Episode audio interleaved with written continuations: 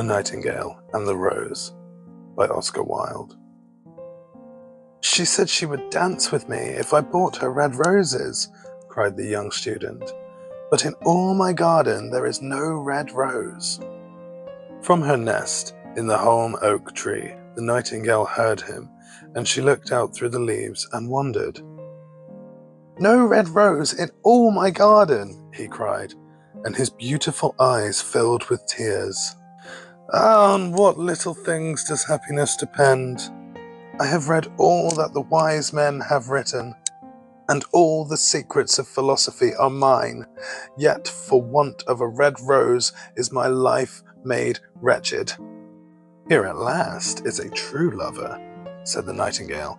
Night after night have I sung of him, thought I knew him not. Night after night have I told the story to the stars, and now I see him. His hair is dark as the hyacinth blossom, and his lips are red as the roses of his desire. But passion has made his face like pale ivory, and sorrow has set her seal upon his brow. The prince gives a ball tomorrow night, murmured the young student, and my love will be of the company. If I bring her a red rose, she will dance with me till dawn. If I bring her a red rose, I shall hold her in my arms and she will lean her head upon my shoulder, and her hand will clasp in mine. But there is no red rose in my garden, so I shall sit lonely, and she will pass me by. She will have no heed of me, and my heart will break. Here indeed is a true lover, said the nightingale. What I sing of, he suffers. What is joy to me is pain to him. Surely love is a wonderful thing. It is more precious than emeralds and dearer than fine opals. Pearls and pomegranates cannot buy it, nor is it set forth in the marketplace. It may not be purchased of merchants, nor can it be weighed out in the balance for gold. The musicians will sit in their gallery, said the young student, and play upon their stringed instruments, and my love will dance to the sound of the harp and the violin. She will dance so lightly that her feet will not touch the floor, and the courtiers in their gay dresses will throng around her. But with me she will not dance, for I have no red rose to give her. And he flung himself down on the grass, and buried his face in his hands, and there he wept. Why is he weeping? asked a little green lizard as he ran past him with his tail in the air. Why indeed? Said a butterfly who was fluttering around a sunbeam. Why indeed? whispered a daisy to his neighbor in a soft, low voice. He is weeping for a red rose, said the nightingale. For a red rose, they cried. How very ridiculous!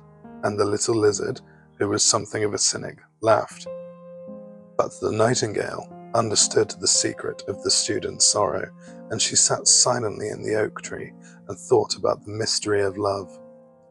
Suddenly, she spread her brown wings for flight and soared into the air. She passed through the grove like a shadow, and like a shadow, she sailed across the garden.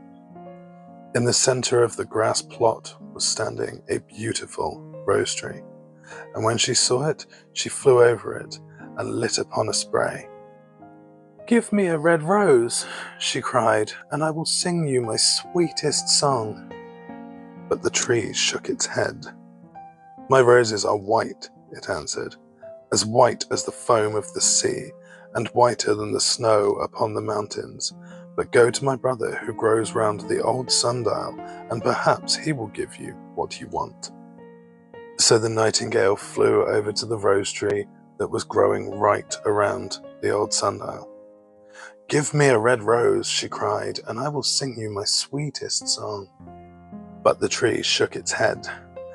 My roses are yellow, it answered, as yellow as the hair of the maiden who sits upon an amber throne, and yellower than the daffodil that blooms in the meadow before the mower comes with his scythe. But go to my brother who grows beneath the student's window, and perhaps he will give you what you want. So the nightingale flew over to the rose tree that was growing beneath the student's window. Give me a red rose, she cried, and I will sing you my sweetest song. But the tree shook its head. My roses are red, it answered, as red as the feet of the dove, and redder than the great fans of coral that wave and wave in the ocean caverns. But the winter has chilled my veins, and the frost has nipped my buds, and the storm has broken my branches, and shall have no roses at this time this year. One red rose is all I want, cried the nightingale. Only one red rose. Is there no way by which I can get it? There is a way, answered the tree, but it is so terrible that I dare not tell it to you. Tell it to me, said the nightingale. I am not afraid. If you want a red rose, said the tree, then you must build it out of music by moonlight and stain it with your own heart's blood. You must sing to me with your breast against a horn. All night long you must sing to me, and the thorn must pierce your heart, and your lifeblood must flow into my veins and become mine. Death is a great price to pay for a red rose, cried the nightingale, and life is very dear to all. It is pleasant to sit in the green wood and watch the sun in his chariot of gold and the moon in her chariot of pearl.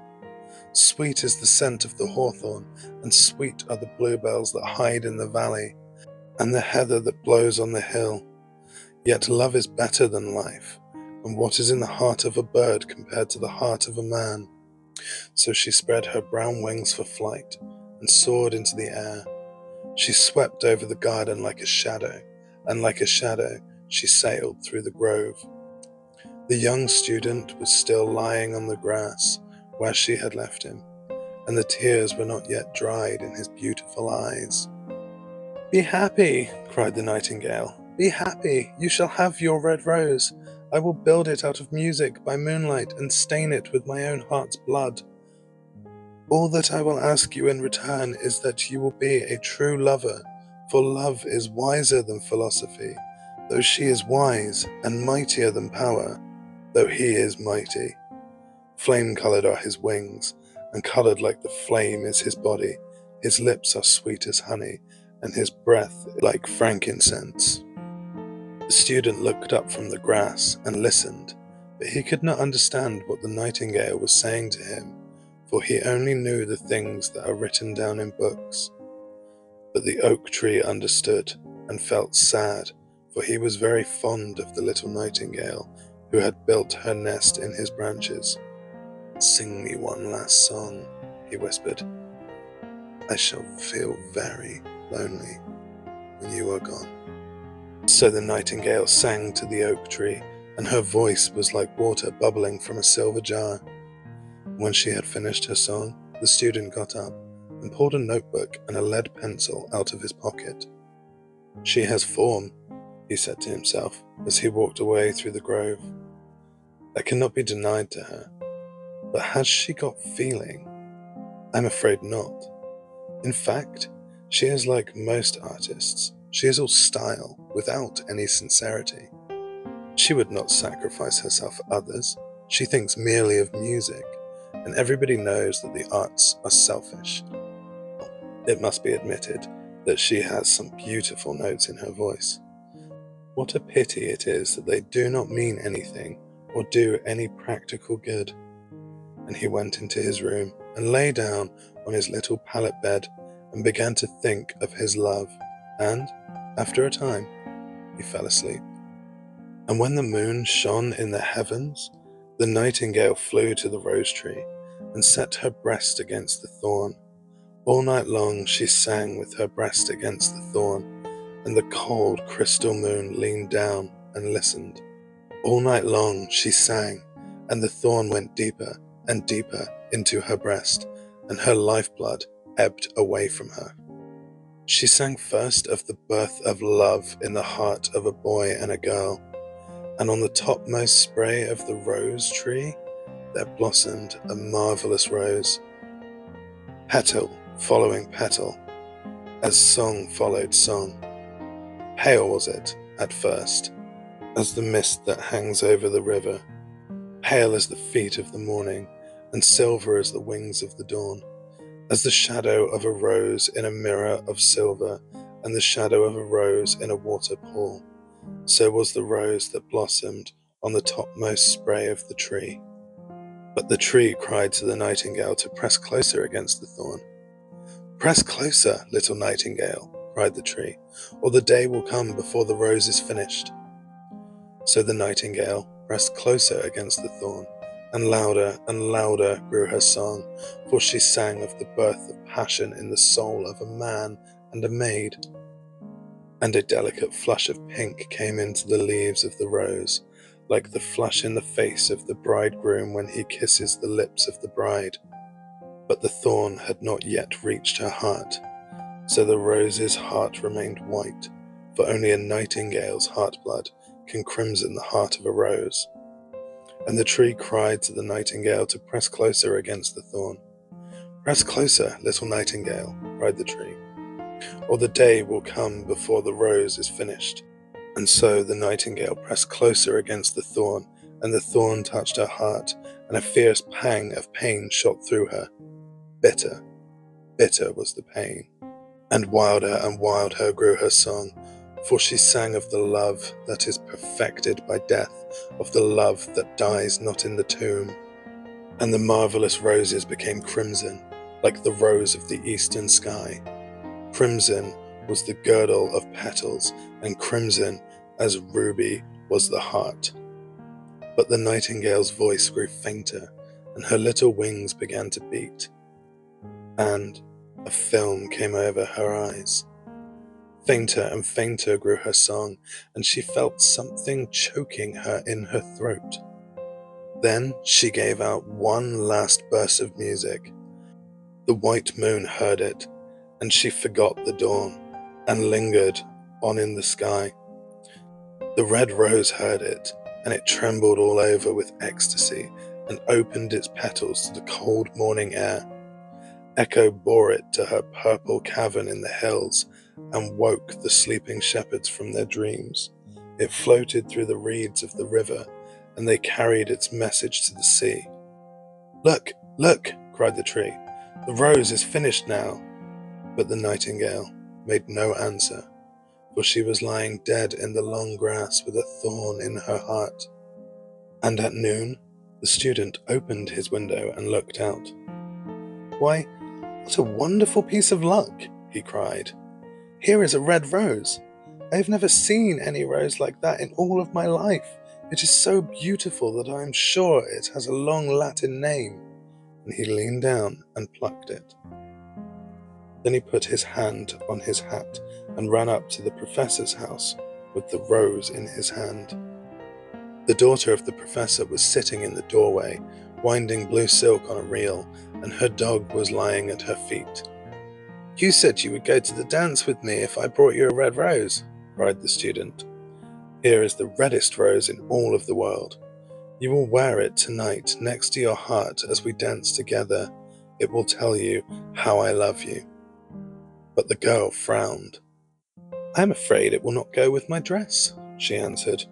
And besides, the Chamberlain's nephew has sent me some real jewels, and everybody knows that jewels cost far more than flowers. Well, upon my word, you are very ungrateful, said the student angrily, and he threw the rose into the street, where it fell into the gutter, and a cartwheel went over it. Ungrateful, said the girl. I tell you, you are very rude. And after all, who are you? Only a student.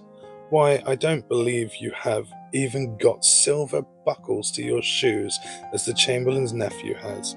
And she got up from her chair and went into the house. What a silly thing love is, said the student as he walked away. It is not half as useful as logic, for it does not prove anything and it is always telling one of things that are not going to happen, and making one believe things that are not true. In fact, it's quite unpractical. And, as in the age to be practical is everything, I shall go back to philosophy and study metaphysics. So he returned to his room, pulled out a great dusty book, and began to read. And so ends the tale of the Nightingale and the Rose. I hope you enjoyed it. Please don't forget to like and subscribe. Have a nice day.